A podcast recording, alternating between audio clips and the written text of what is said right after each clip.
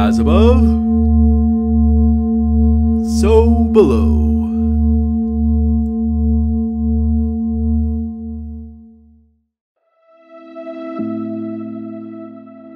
Welcome to Connecting with Coincidence. I am your host, Bernard Beitman, MD. I'm a psychiatrist. I do psychotherapy. I study meaningful coincidences. Sometimes they're related to, to each other, and there's pretty good research to suggest that synchronicity can aid psychotherapy, and that part of life is being further uh, further studied. Uh, my new book is called Meaningful Coincidences, and uh, you can get it in any way that you get books.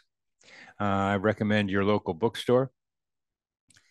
And uh, I'm going to tell you a story, as I like to try to do at the beginnings of these things. Uh, this is a story about Bernie and the Los Angeles Times. Wow, what is that about? Well, uh, my publicist sent uh, my book, Meaningful Coincidence, to the LA Times, and uh, we never heard anything what's going to happen, Maya? Can I get into the LA Times? Maybe. Okay. So finally, I heard from Deborah Netburn, and we she interviewed me, and she got the book and it hadn't contacted me until the following coincidence took place. And I'll put this in her words. I'd been on the fence about writing about coincidences when I arranged to meet a friend at a cafe about 20 minutes from my house. When I arrived, this is Deborah Netburn talking, I was surprised to see the foreign editor of the Los Angeles Times. Coincidence number one. I hadn't seen him since the beginning of the pandemic, and he invited me to join him until my friend arrived. I mentioned to him that my friend and uh, that I was meeting works as a foreign correspondent for another newspaper. It turned out he was possibly looking for to hire someone in the same city where my friend was living. Coincidence number two. When my friend arrived, she said she was looking for a new job. Coincidence number three. So that coincidence put Deborah's friend together with uh, the foreign correspondent of the LA Times.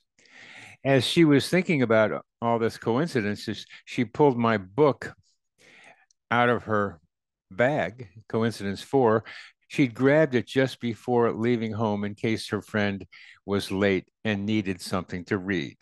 So she pulled it out, and somehow, and maybe our guest will tell us how this works because he's a, he's an imaginative kind of guy. Uh, Alan Steinfeld will tell us about the imaginable world that maybe we're talking had something to do with what happened here. So Alan, Alan and I have been on a on a podcast with together and had a good time. And and Alan's Alan's a really wonderful guy to talk with, as as you will see. He's been uh, the host of a, the Manhattan cable program called New Realities for over 25 years. And that time he has interviewed the leading experts in human potential, health, spirituality, and uh, ufology. His most recent book, Making Contact Preparing for New Realities of ET Existence.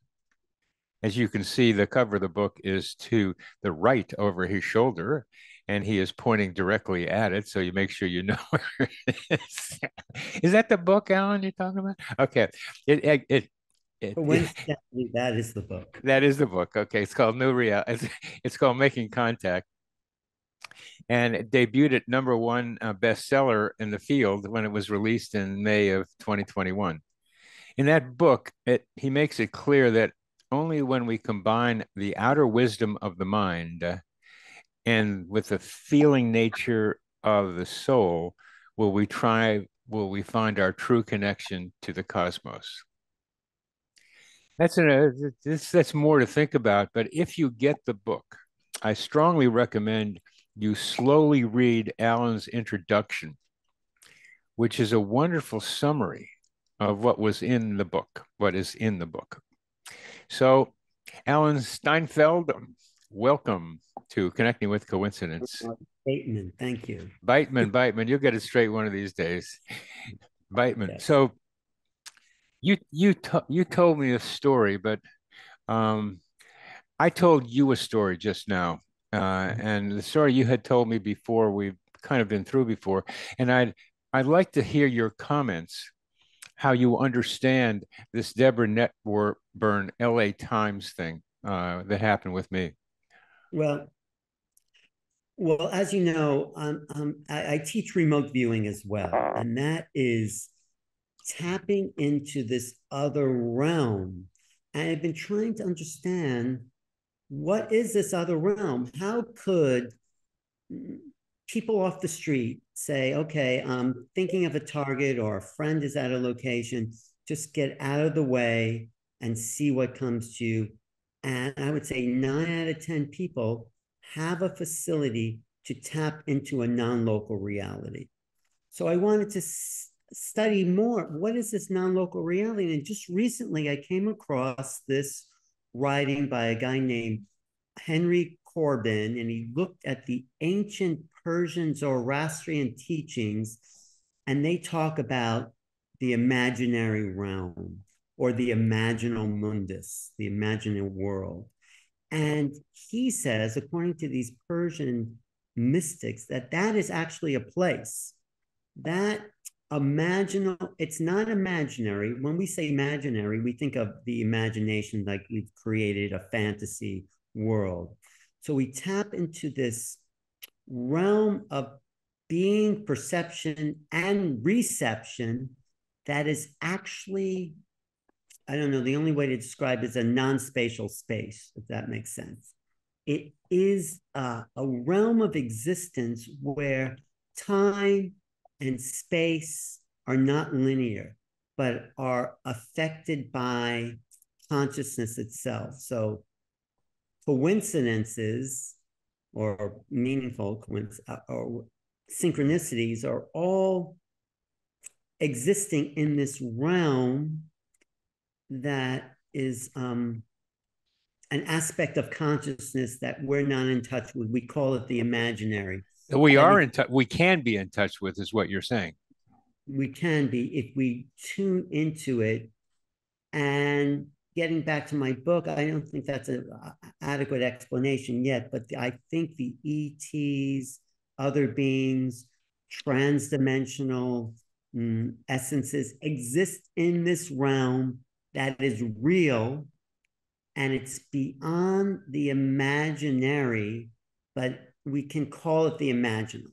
Uh, so it's it's less dense than physical matter, but more real than intellectual ideas. This is how Corbin describes it from the so it's a reality. It is real. It is existing. It is where time and space are interwoven, and those people show up at those at that luncheon because it's it's coordinated, let's say, by the higher self. I would say on a higher level. The higher self doesn't exist in this realm of linear reality. It exists in the realm that starts to coordinate these experiences for the unfoldment of the greater spirit of humanity. Our whole existence is geared, if you're tuned into to the revelation that we are nonlinear, that we exist forever, that we're divine. Let's put it that way. That's just my belief. It may not be your belief, but it is a belief that we if we can remote view, which means that we have access to non-local reality via consciousness or the imagination or the imaginal, then we are infinite. We we are non-local in essence. And that non-local reality, when you're opened up to it, starts to happen more. You know, people who are looking at coincidences will find coincidences. It's not because it's not because they're special, it's because they have opened to a realm where they start to see the imaginal. It starts to manifest in their lives because we're part of that realm as much as we're part of this physical realm. Okay, that, just, that I, I, think you get you're getting clear about that, and I have I have a question, especially about the imaginal realm and mm-hmm. remote viewing, which is what you're talking about as an example of suggesting the existence of the imaginal realm. The remote viewing isn't just about getting into the imaginal realm. Right. You know, remote viewing is somehow the way you're describing it is going through the imaginal realm to see what's going on on the other side of the mountain. Yes. So, so it, it connects us back to this three dimensional reality. Right. How does how does that happen? How does the imaginal realm then connect us back to what's on the other side of the mountain?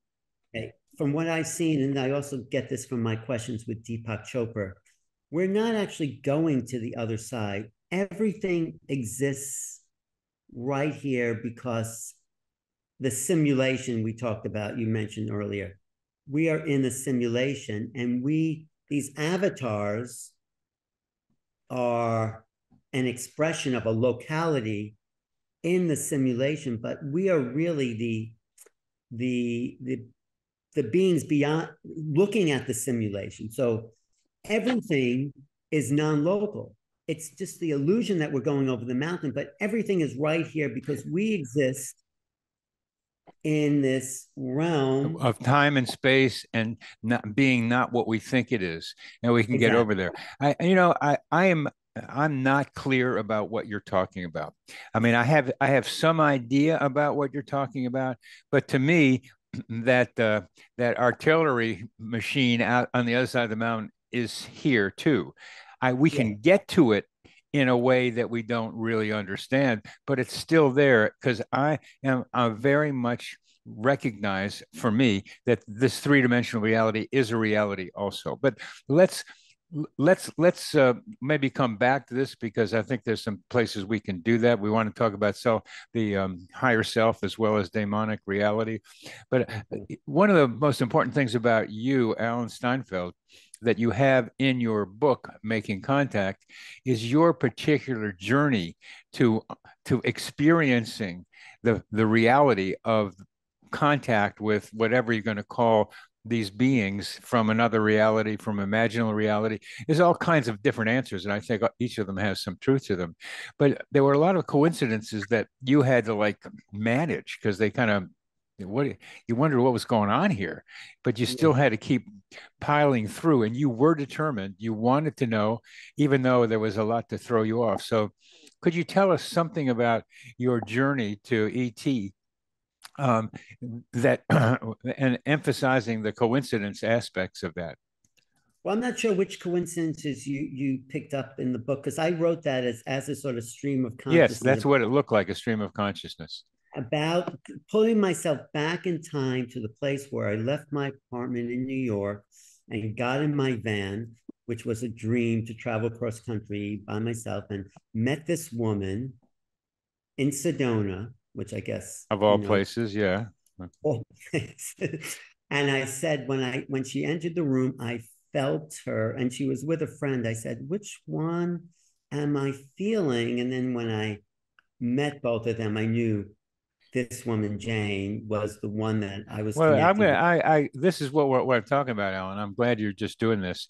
That part of what uh, I include under meaningful coincidences is I have a feeling about one of those two women, and I want people to know we can do that.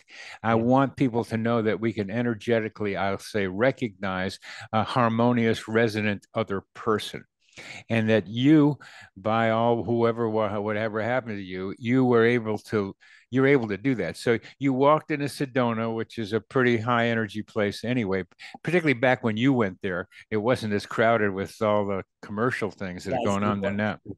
87 when i joined. Well that was a nicer time to go. Yeah it's it's Still pretty I, amazing. And i was actually at um, a talk called laughing your way to ascension. Oh that's a good one. Yeah yeah so uh, this woman walked in, and um, but you're right. It's trusting the feeling connection, and that's also this con- this doorway to those other realms. I yeah, yeah, yeah, yeah, yeah, yeah, yeah. So let's let's keep uh, inching our way through the doorway. So you recognize that there was something about this one woman, and then what?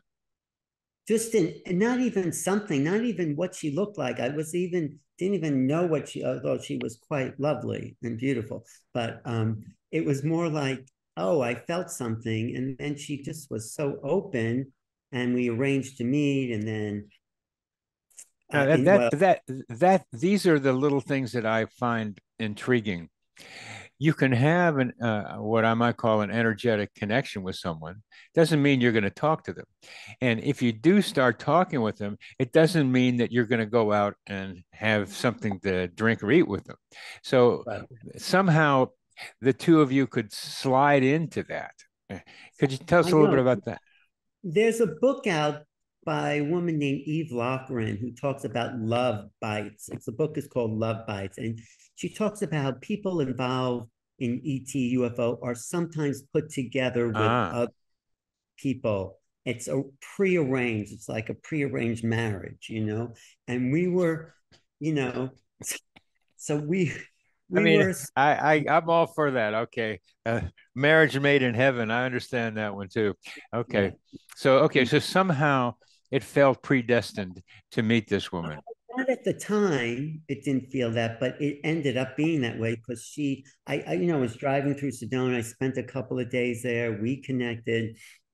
I continue on to the northwest and she calls me up. I, it was before cell phones. I don't even know how she reached me but she said oh i want to come out and visit you. I was up in oregon and uh, she came to oregon. I picked her up and we we then she was going back east as well. She was from the Detroit area. I was from New York, so I was driving in my van, and we had this lovely ride back east. But we stopped one night in western Nebraska, uh, which is kind of not flat plain. So, but we pulled off the road. We were really tired. We drove all day, and we just went to sleep. We just usually we fool around, roll around, do whatever we do, but we just went to sleep, and it was like we were frozen or suspended animation through the night. We woke up in the same position. We went to sleep in, and who even remembers that kind of thing? Do you? Rem- I don't remember. I mean, I'm. Yeah, I understand. I understand. There was something memorable about that. Something memorable, but also like, let's get out of this place. You know, let's let's leave. It was a little. I felt. I, I first. I, I. The thought came to me. Did anything happen? Because I wasn't quite familiar with the whole ET thing at that point, but. I just thought maybe something, and I go, nah, let's just leave. And I just we got on the road on high Interstate 80. So- so- so something happened to you and her with you two of you in western Nebraska that felt strange. Well, I gotta get out of this place. If it's the last Yeah. thing I ever do is what you two were feeling, you had fallen asleep and awoke and woke up in the same position, which was an odd thing. And so you said, "Aha, this is odd. I have a bad feeling. Let's move." Okay. Wasn't even a bad feeling. It was a kind of weird feeling. And you know what? She had that same feeling. Important. talked to her years later. I said, You remember that night? And she goes, Yeah, the night we were frozen. It's like she woke up in the same position. And and in my book, I conclude that it was some a form of contact where we were, it was a time mold, like these beings, whoever these beings are, able to freeze time, lift you out of that time space, have this interaction with you, and put you back in the same um, continuum that you, and yet this whole thing has happened that is recorded by the subconscious mind, but not awareness in your waking reality. So, Okay. Good. Good. Good. Good. Okay. yeah. So anyway, I get back to New York, and my mother, who doesn't believe any of this stuff, and I actually dedicate. But a- mom, I write in my, at the end of the book, I make acknowledgments and they say, uh, and I say, I want to thank my mother who doesn't believe. She says, she says to me, "You really believe this kind of stuff about UFOs?" And I said to her, "I not only believe it, I made a career out of it." So, you know, what have a- I done? Says this mother. What have I done to create this? Uh, anyway, you got you you credited her, and okay, so you're you're out of Western Nebraska on the way. not there, I ride back in New York, and it's coincident. Coincidentally, I would say my mother notices this mark on the back of my knee. The back. I mean, when's the last time you looked at the back of your knee? There's a four-pronged puncture mark, four little dots in a square type shape. And she says, What's that? And I said, Oh, that must be a spider bite or something like that. I, I don't know. But, you know, I always thought that my mother actually had abductions herself because the only year she ever lived outside of Brooklyn, New York was in the Southwest, 1947, the summer of Roswell, when all that stuff went down, not far. She she used to get lost in the mountains of Tucson with her mother, and I think my grandmother, my mother, it does follow lineages, family trees. My mother, my grandmother, my mother, and me were all seated as abductees. If, Let, if, now let's let's back a little bit and tell our audience who don't know what Roswell is in 1947. Well, Roswell was the uh, point zero where um, the word flying saucer, UFO, crash landings. Roswell is the place where mm, in July, early July of 1947, a crash disc was discovered by the army out there with little bodies and that became the beginning of a government cover-up was the 1947 Roswell crash. And, and I got to see the videos of some of those little bodies too. Yeah. And there was a headline that says U.S. Army finds crash disc at Roswell. And then the next day it was denied. No, we didn't find anything. There's nothing there. And the whole weather balloon thing. And then the whole cover up began in 47 and actually continues till today with some revelations some break, here. There's some breakthroughs, but what we're talking about here is that you you have a lineage. Your mother was in Tucson in 1947 when the yes. crash took place. Yes, and my grandmother was also part, I think, of that lineage. I, it sometimes follows your mother's side, sometimes follows your father's side, but there is generational um, genetics because my theory about you know they're abducting people i feel i was to take our genetics to create a hybrid race of beings that are part alien part human i know that sounds a little crazy out there but each generation they are modifying the genetic material a little bit so it's more integratable this is my theory with the et dna so when they get three or four generations down the line they're able to genetically splice their DNA with our DNA. That's my theory. Well, uh, it's, I mean, we have this hybrid idea with cyborgs too now, with, with the idea that we're going to merge the human with machines. Uh, yeah. And here's another version of that fusion, uh, but this time is with ETs. And I'm not going to ask you to try to put those two together right now, but it's a, it's a it's a coincidence to me to see t- two parallel uh, parallels between ET uh, hybridization and cyborg hybridization. Yeah, I I think they're done for different reasons. My belief, and it's just a belief, uh, it's not that they these ETs, the little gray ones with the big eyes, have the grays, the grays recycled. They became pure intellect and they bred out of their genetics the capacity to reproduce. And finally, they realize this is just my that they, they've hit a dead end without passion, without emotion, without feeling, like you mentioned before, and you're just intellect. There's there's no evolutionary drive when you hit that dead end. It's like, oh, like It's a famous cartoon by I think Lichtenstein where this woman's saying, "Oh, I forgot to have a baby." Well, it's like that, you know.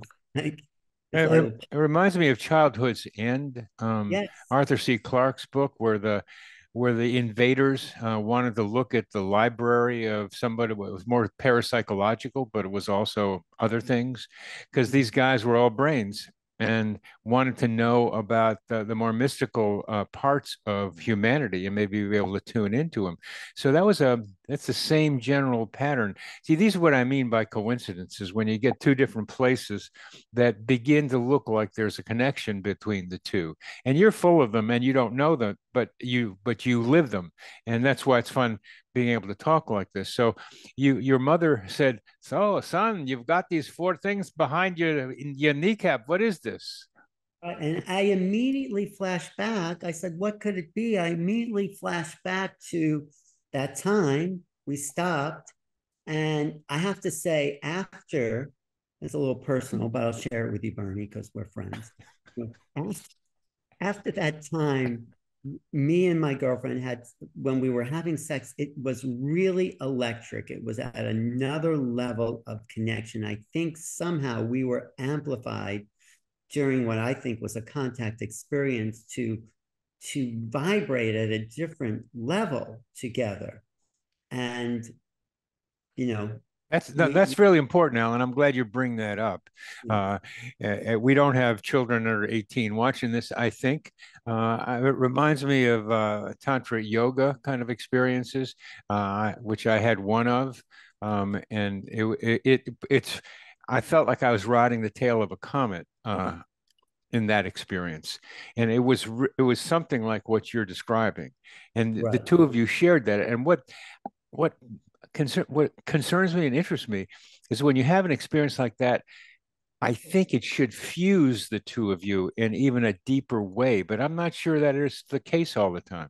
Oh it is the case. It is the case for sure. It does fuse you and we're still connected when she read my book i hadn't talked to her in a couple of years. I said oh i wrote about her experience. She was so happy. She wrote a great testimonial. She said yes it all happened this way. And you know, I mean, I haven't seen her in a while, but you know, it, it, these these connections somehow don't go away when you do that. That's what I think, and I think eh, whatever you call it, maybe um, uh, the imaginal realm.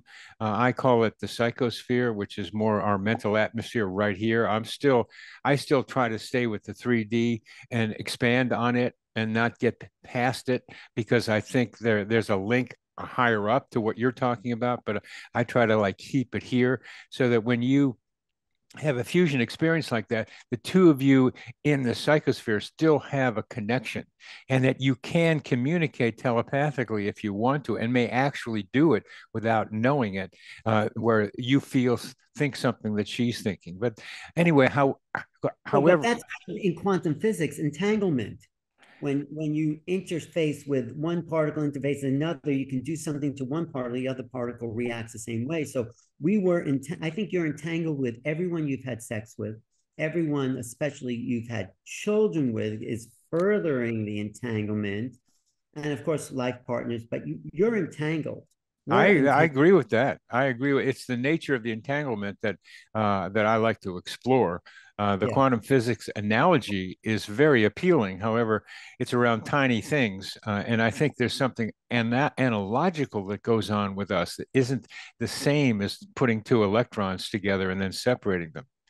No, but, but those it's a it's it's an aspect of that you know it's an it's an aspect and we don't know and let's just say we have different like models of it you and i about it but we don't have we don't know what it is but we do know that when you have intense reactions with someone, uh, and I just was in contact with someone that was very intensely involved with, and then it blew up. But I still feel it, and I wished her a happy birthday, and she responded, and I there's still a feeling there, and it it just can't go away. So here you you and she fused, mm-hmm. uh, and then what? Well, to... no, it goes back to that other question. We become entangled, not just physically, but on that imaginal realm that exists as a reality. Our uh, consciousnesses are fused, and, yeah. and more intensely, if you've had that reaction to people, it's like we have to start to understand we're non-local in essence. So, okay, then what happened was back to the story where, okay, I have this spot and coincidentally, oh, that my, word, yeah. This woman contacts me because I was doing a lot of video to do a video. Uh, uh, uh, she's a dancer. I haven't talked to her in a long time because she kind of freaked me out a little bit because she's the one that said, and we that I, I so she asked me to do a video about her choreographing her abduction. She wanted to dance her abduction. Oh wow! And I said to her when I was doing that, you know, you think this is anything, this little thing? And I think I showed it to her. She goes, Yeah, that's an abduction mark. And and it freaked me out. Even though I was open, loved Star Trek, loved loved science fiction, it kind of said I I I, I it just it just like oh my god this is real i still have a hard time believing even when people tell me i'm totally into it it's like could alien abductions people you're taken out of your home or out of your car betty and barney hill is the classic example and into this other realm we'll talk about that and then brought back as if nothing had happened could that really be true? And I had a mark that said, this is true. And because John Mack, the uh, psychiatrist, calls this ontological shock, the shock that reality is not what we think it is. So, and it also goes into this realm and my obsession with the imaginal realm, because it's like that's one explanation for all this. So, I this woman, Christine, who was the dancer who was doing the video for, happened to be part of Bud Hopkins' uh, Intruders group. And then I eventually met, so it was at that time in 87, I met Bud Hopkins, you know, who who's the godfather Answer. of Alien. You know Bud, right? I, vaguely.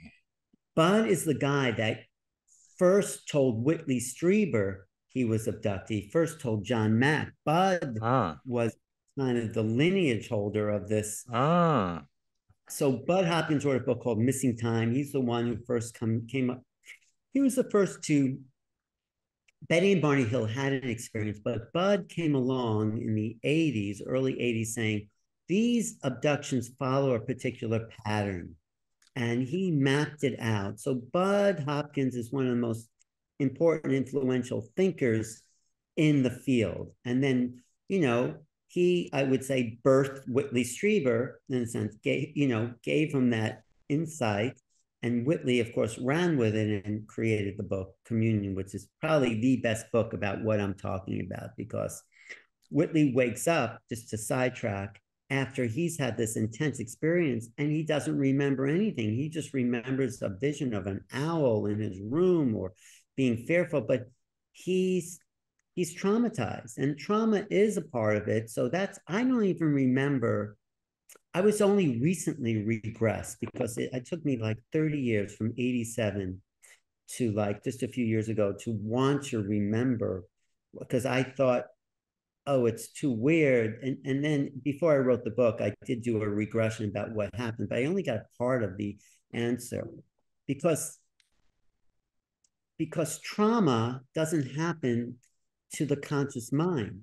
When you're traumatized, it, it goes into an implicit understanding. It doesn't become explicit until you remember it consciously, but it's in the subconscious implicitly. Anyway, I got off the track because I just coincidentally happened to meet Bud Hopkins through this woman. I was coincidentally doing this video for a bad abduction. And then, even though I was freaked out, I became obsessed obsessed with the whole subject of alien abduction. I wanted to know everything. I have about, I don't know, a thousand books in my library that if it had the word UFO ET in it, I bought that book. So it's it just became something I wanted to know everything now, about. Now, as as part of your journey, yes. collecting the books and kind of expanding your awareness and understanding and just the details of other people's experiences, uh, there had to have been other coincidences that put you together with this, that, and other things, because that's well, the way it works. The, the first time, I think it may be the first time that year of Christmas 87, my friend Jane, who was traveling across country, flew to New York to meet me and we went to this Christmas party that Bud Hopkins was having for the intruder group. And there was this amazing sense of love there. There was a presence there. I'm not saying the aliens were full of love, but there was this feeling in that gathering of some high energy. Yeah, uh, and, and love was the answer that you want to is what you want to be able to call it. I guess it was love, but I don't equate the ETs themselves with love, but maybe there's a connection among people who've had these experiences of of a, a love feeling. Yeah, oh, you know, and there you had you were all accumulated. Again, this these are points I like to make, uh, even though you have uh, maybe different way of thinking about it. But you are telling me again for the for the second time at least that you experienced the intense energy of now a place of with people in it versus when you first met uh, her in Sedona.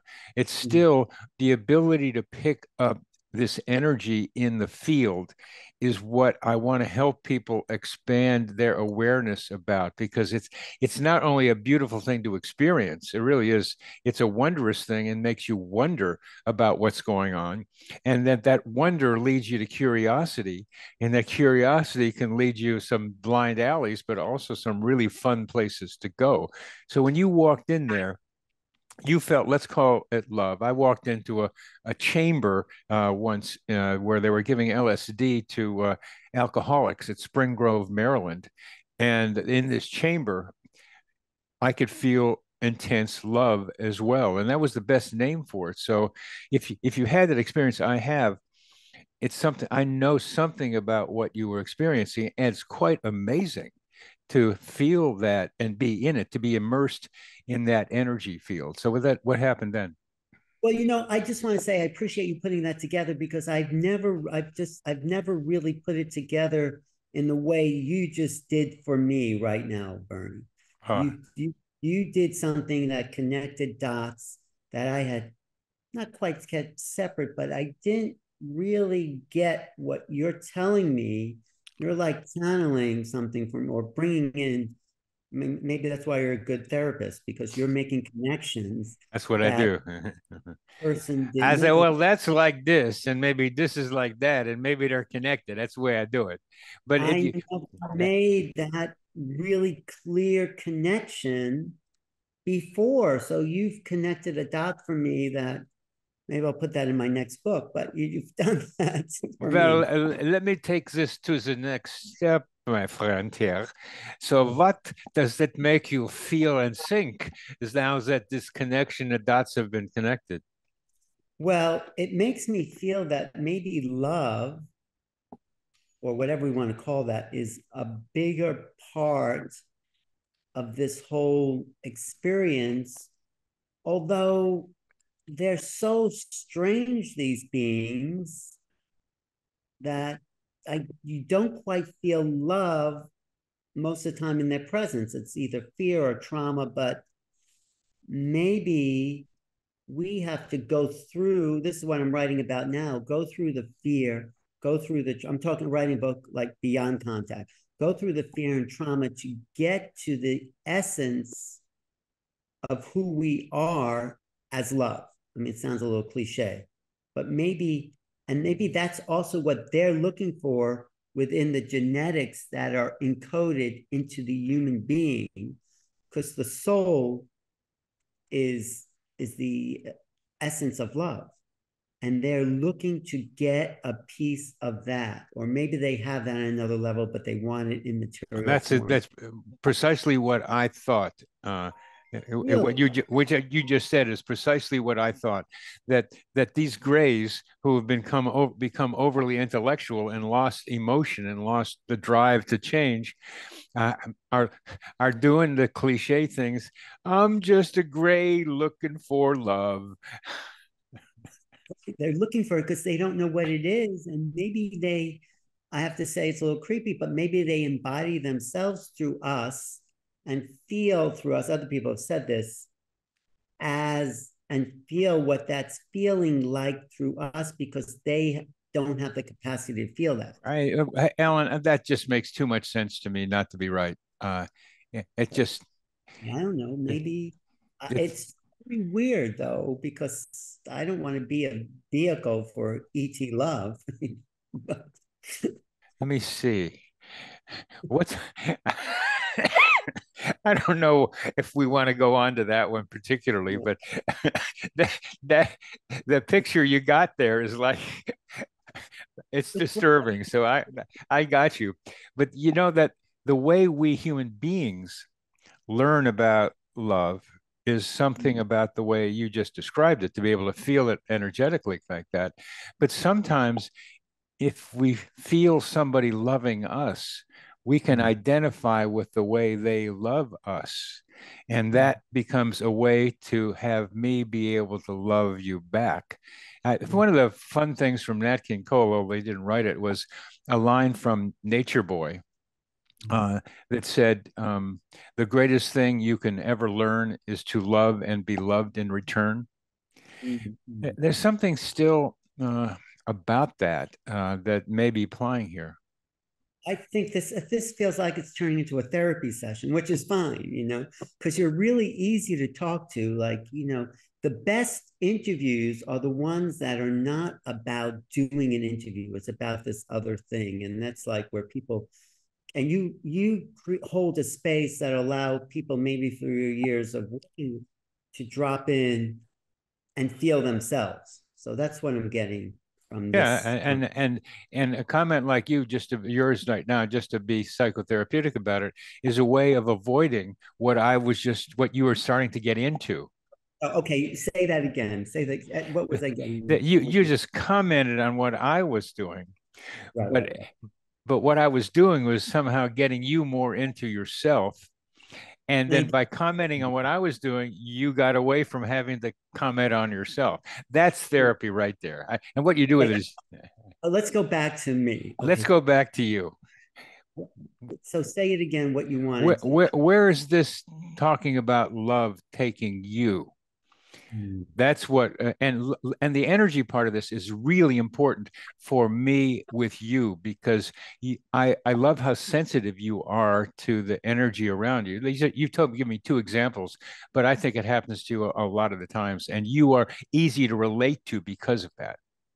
Well, where it takes me is back to that place that back to that feel uh, you helped uh, after i tried to avoid it you took me back to myself and i'm feeling that sense of love. I'm feeling that place right now. Wonderful. And feeling connected. I haven't felt that in a long time so i really appreciate you Bernie. i haven't felt that that place of connection I just listened to this uh, video yesterday saying that who was it? It was Christopher Walken saying the most important thing in life is connection. That is what we're all looking for. And now you're feeling, um, you're helping me feel that connection to myself and also to my passion. I have to say, after that experience in 87, it became my passion, my obsession to find out who's out there, why are they here, what are they doing, and what this whole, in a way, spiritual world is all about. So, you know, making contact is really about making contact with yourself in a way. That's oh, keep talking about that. That's important. Yeah. Keep, keep keep talking about that. Making contact. What are we make? What are we looking to make contact for out there? We have to like you're helping me make contact with myself now. This is, and that feeling that love is, is this, is also this connection to the imaginal. It is this. Yeah. This current that rides through us. And most of the time we, like you pointed out to me, we end up ignoring it or overriding it or, and what you're saying or connecting me to is that the soul, the essence of that feeling, is the is the current of the creation of manifestation of this incarnation, this simulation. That's the electricity. That's the vibration that runs. That's what I'm feeling. I don't want to get too intellectual about it. No, I, I, I, the intellectual part is almost emotional. The word current in there is really an important word there because uh, it has a lot of different meanings. Um, but the current of love flowing through us is, I think, what you are talking about. Is, uh, uh is that right? Yes, it's a current that it flows through us, but it, it is somehow when you connected me or making con- it is us. This other stuff of personality is just um, the draping over the current. The current is the is is the essence. Yeah, the the person the idea the, the idea that uh, that that our personalities are like covers for yeah. the love is like uh, uh, some people have said it as um, uh, all us conscious beings, including trees and uh, animals and other things, are are like uh, clothing for God. Is the way people. It's like it's like I take it off and see what's there, but that's not what I think is the main idea. I think that's a key idea, but it's it's the ability to recognize our individuality and mm-hmm. also to merge with the oneness that love suggests. It's a kind of mm-hmm. oscillation between the two that make for the fun of being in this polarized polarity called three-dimensional reality. Right. And these beings, whoever these beings are, are looking for that somehow. They're look they are they on one level, they are the essence of that from this bigger like uh, childhood and super whatever they call those beings that showed up they they are that and they're looking for that and they're remind they're here to remind us of that which we are like all the great spiritual teachers they they like what you're doing here in your work you, you coincidences is the cover for you bernie to do your work on love you know so um Oh, come on, Alan. I think that's true. I lo- I love to love. I love the loving thing. You got me. You caught me. It's really a lot of fun, and it's the the fun of it is um is all the variations on love because there's so many different, and and what I like talking with you about, and I want to hear more about coincidences and energy from you, if you can remember some of the stuff, is that the, the coincidences around energy, walking into the place, seeing her in Sedona, you've had other experiences like that. I know you have. And those are the ones that I want to alert some of our, our listeners and viewers to, is Alan Steinberg's, uh, Steinfeld's, Stein, Steinfeld, Alan Stein. I knew it. It's a place, Feltberg Mountain Field. I mean, what are you going to do? okay, what do they want? What do you want to alert people to? Say that part again. Your experience of other people's energy and other situations' energy, uh, just because they they had to have happened. Uh, also, since those They're minute, they're happening right now with us, Bernie. They're happening all the time. It's happening for you you may be very smart, intellectual, but you're also a very sensitive person. That's what really guides your work. And that's what I think you're asking me. It's yeah. happening when we can remind each other of making contact with ourselves, connecting. It's it happens every minute, but we ignore it because oh, I'm supposed to go out to dinner with this person. I'm supposed to do business with this person. I'm just do this. So it, it's we override the subtleties of that every moment to moment experience. But I think going into the fifth dimension, whatever you want to call this next level of human evolution, is about reconnecting contact with that with that feeling experience. You know, and so being able to contact that in the alternate reality of the other person and be able to that's that to me is is also so important. It's not just about my contacting it's about us contacting together as you're as you're talking about you and me uh, making contact.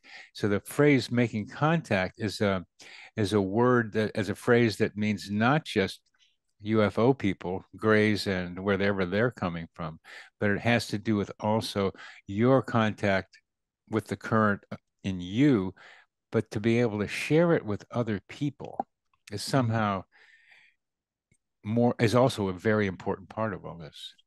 Sharing it, it's like when two people have that, there's a like a electrical charge. You feel it. It's like it's the other per you can have it with yourself and then sometimes you meet people where that that resonance is is resonance there. yeah and so you know hopefully at some point we'll be resonant with everyone on the planet in that way i think that's that's that's the possibility that we're all looking for yeah uh, That's that's what I'm trying to help happen. That's right.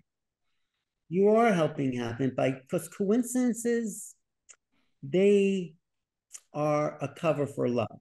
Yes, they are in a sense because that love is the connection. That love essence is what brings that woman to lunch with the dinner, and it's like this overriding thing that flows through them that they call coincidence, but it's really also something else. You know that. Well, there's something else is what I try to be able to understand, and I I like the the details of in between, like the the reporter for the Los Angeles Times and uh, the story we were at the beginning, who um, happened to put the my book in her purse, and she's got a zillion books people send her, no question about it and I hadn't heard from her for months. So what's she sticking that in her purse right then for? There's other things to read. So she's already in a way uh, precognitively recognizing what's going to happen uh, in picking that. So she was flowing with something, but it made it appear like it just happened from the outside, which is the way this works. It looks like it's from the outside.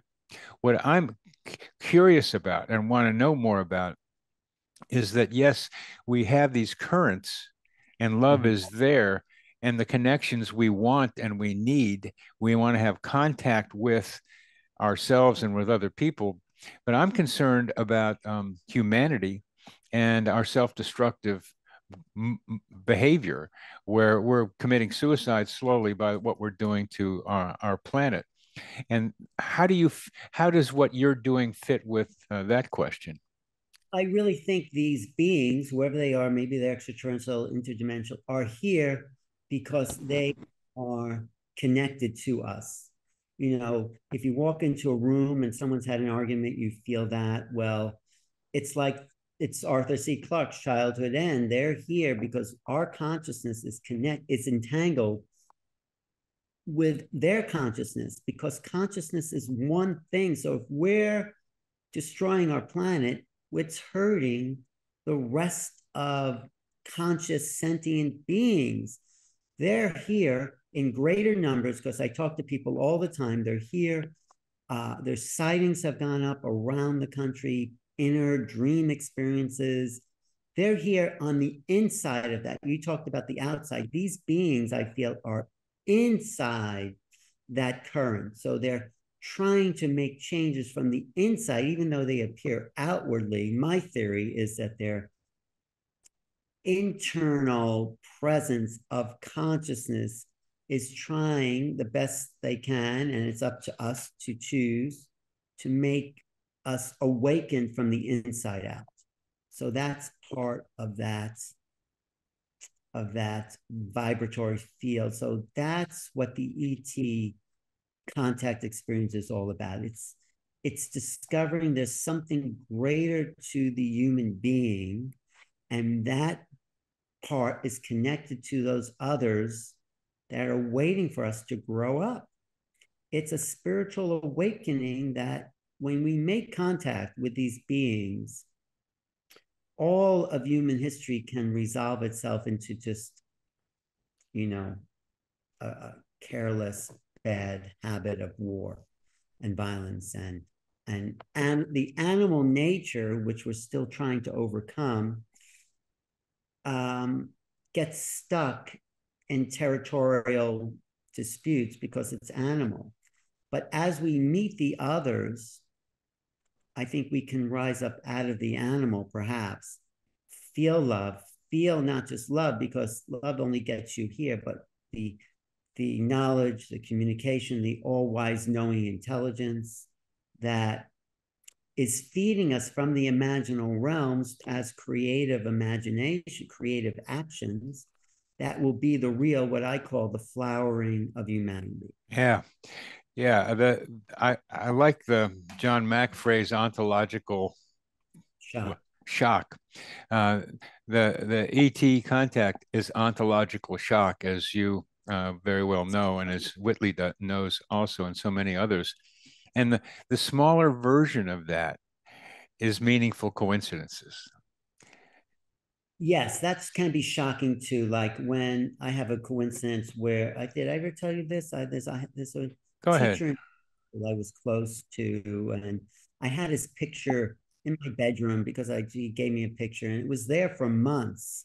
And um, my father happened to walk into the room and said, "Who is this guy? He's kind of a strange-looking, odd-looking person." And I said, "Oh, that's my health education teacher." Who actually was one of the first people to open me up to these other realms my father goes downstairs, there's a knock at the door, and the guy is standing at the door. The guy, and he, my father freaks out. He slams the door and he goes, The man is here. It's like he heard him. It's like, and the guy just happened to be in my neighborhood and he had walked by and he was by the house and he rang the bell just to say hello. Just at that same moment that my father had seen this picture that was in my room but it was shocking for my father and he it it was traumatic it's like when that level of coincidence shows up and my whole family tells that story it's like the man is here it's like i didn't i had to go down and apologize. It's like oh my father's just having a hard time you mean to slam the door in your face but it, it just was shocking. So yes you're right. On that level of ontological shock coincidence is mild, but on this next level, the interfacing of of realities that are beyond our ability to recognize um, is also shocking. I make a distinction between cognition and recognition. Do you know what that distinction is? Oh, well, recognition means to me you've seen it before. Right. So when you don't see, how do you cognize something?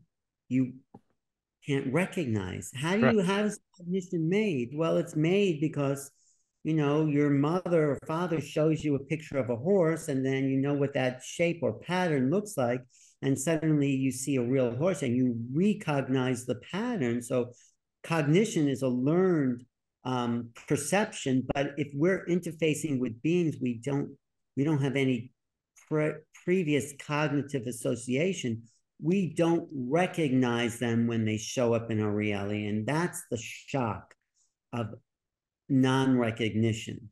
The Excellent. shock is something's Excellent. in my that I can't recognize. Excellent. I've, I've played with that too, and you're making it uh, yet clearer. And uh, each of us has a role to play in the evolution of humanity.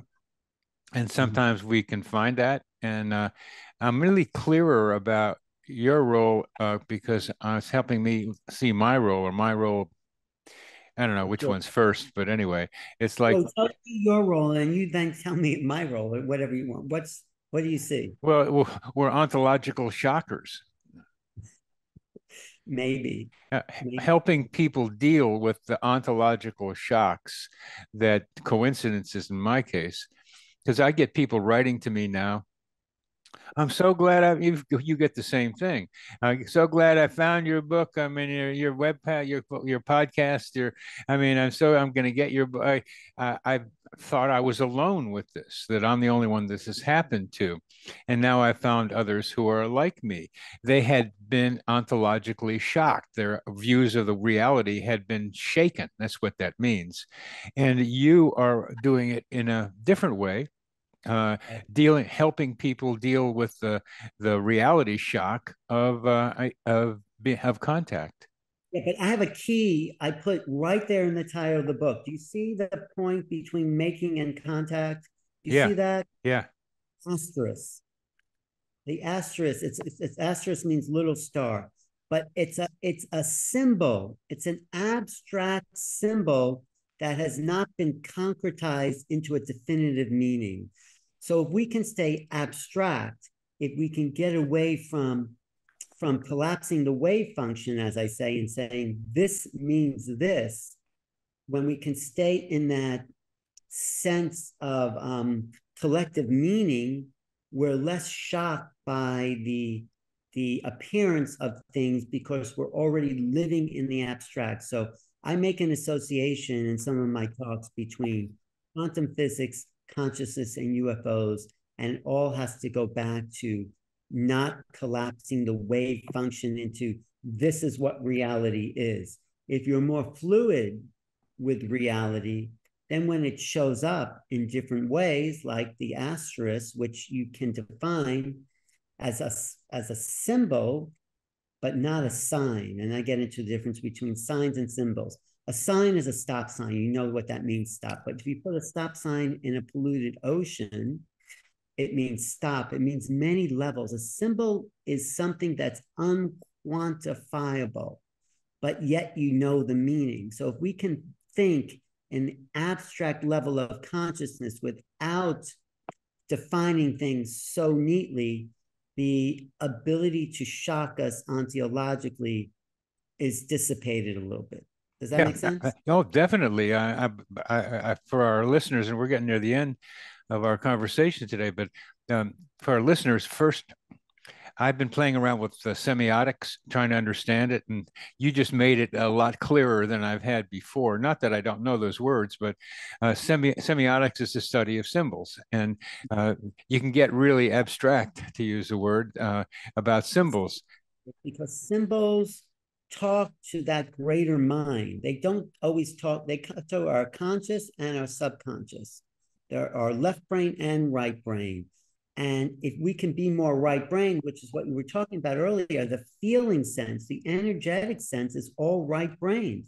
It's the left brain that concretizes things into thought. It's thought versus feeling. But you're saying, let's get into the feeling. Let's be more right brain. Let's be more intuitive. Let's be more sensitive. Then we become a whole human being. And they were really making contact with ourselves that way, the left and right part. And so this and is I will I will add to that that meaningful coincidences evoke the use of both the left brain and the right brain. They're they're both symbolic, and who knows, you know, the, we talk about we can guess what that means, but we need a right brain to kind of uh, uh, bring it out to us, and then the left brain helps understand it a bit as as a back and forthness. But the fundamental thing that you've just talked about as we come to the end of this is don't hold fast to a particular view of reality. It's all shifting it helps to have some. So in coincidences, people say, well, what causes coincidence? I say, okay, um, how about three things just to start with? Random contributes. Mystery is part of the whole thing. We don't know what's going on here. And you have something to do with it. And that's the place that I start with them. And then there's all kinds of potential explanations when you start getting into them, and it makes things complicated. So people don't want to get to the complication. I've tried to reduce the complication in my book, uh, Meaningful Coincidences, so we can have a place to stand that allows us to be able to go both ways with both the emotional, symbolic, and the, the sign part of it. Because I have to tell people, coincidences are not signs, they're guideposts. And you have to decide what to do with them. So you're right there with me, and I'm right there with you, Alan. And want to add one thing to that is what John Mack says. In order to understand this phenomena, we need to have other ways of knowing. Other ways of knowing means this is what I figured out. John didn't say that. John Mack didn't say this, but we have to stop comprehending and we need to start apprehending. apprehending is a much wider view. Everybody uses that word apprehensive negatively, but it's not negative. It's just not concretizing things, but it's let's apprehend reality in a bigger format of non-local, non-definitive understanding. I mean, we need a foot in the other world too, but let's go into ontology apprehensively in a good way, apprehending. So start apprehending, stop comprehending. Because what you said, you're never going to understand coincidences or even the UFO phenomenon with the logical mind. It is not logical. It's not illogical.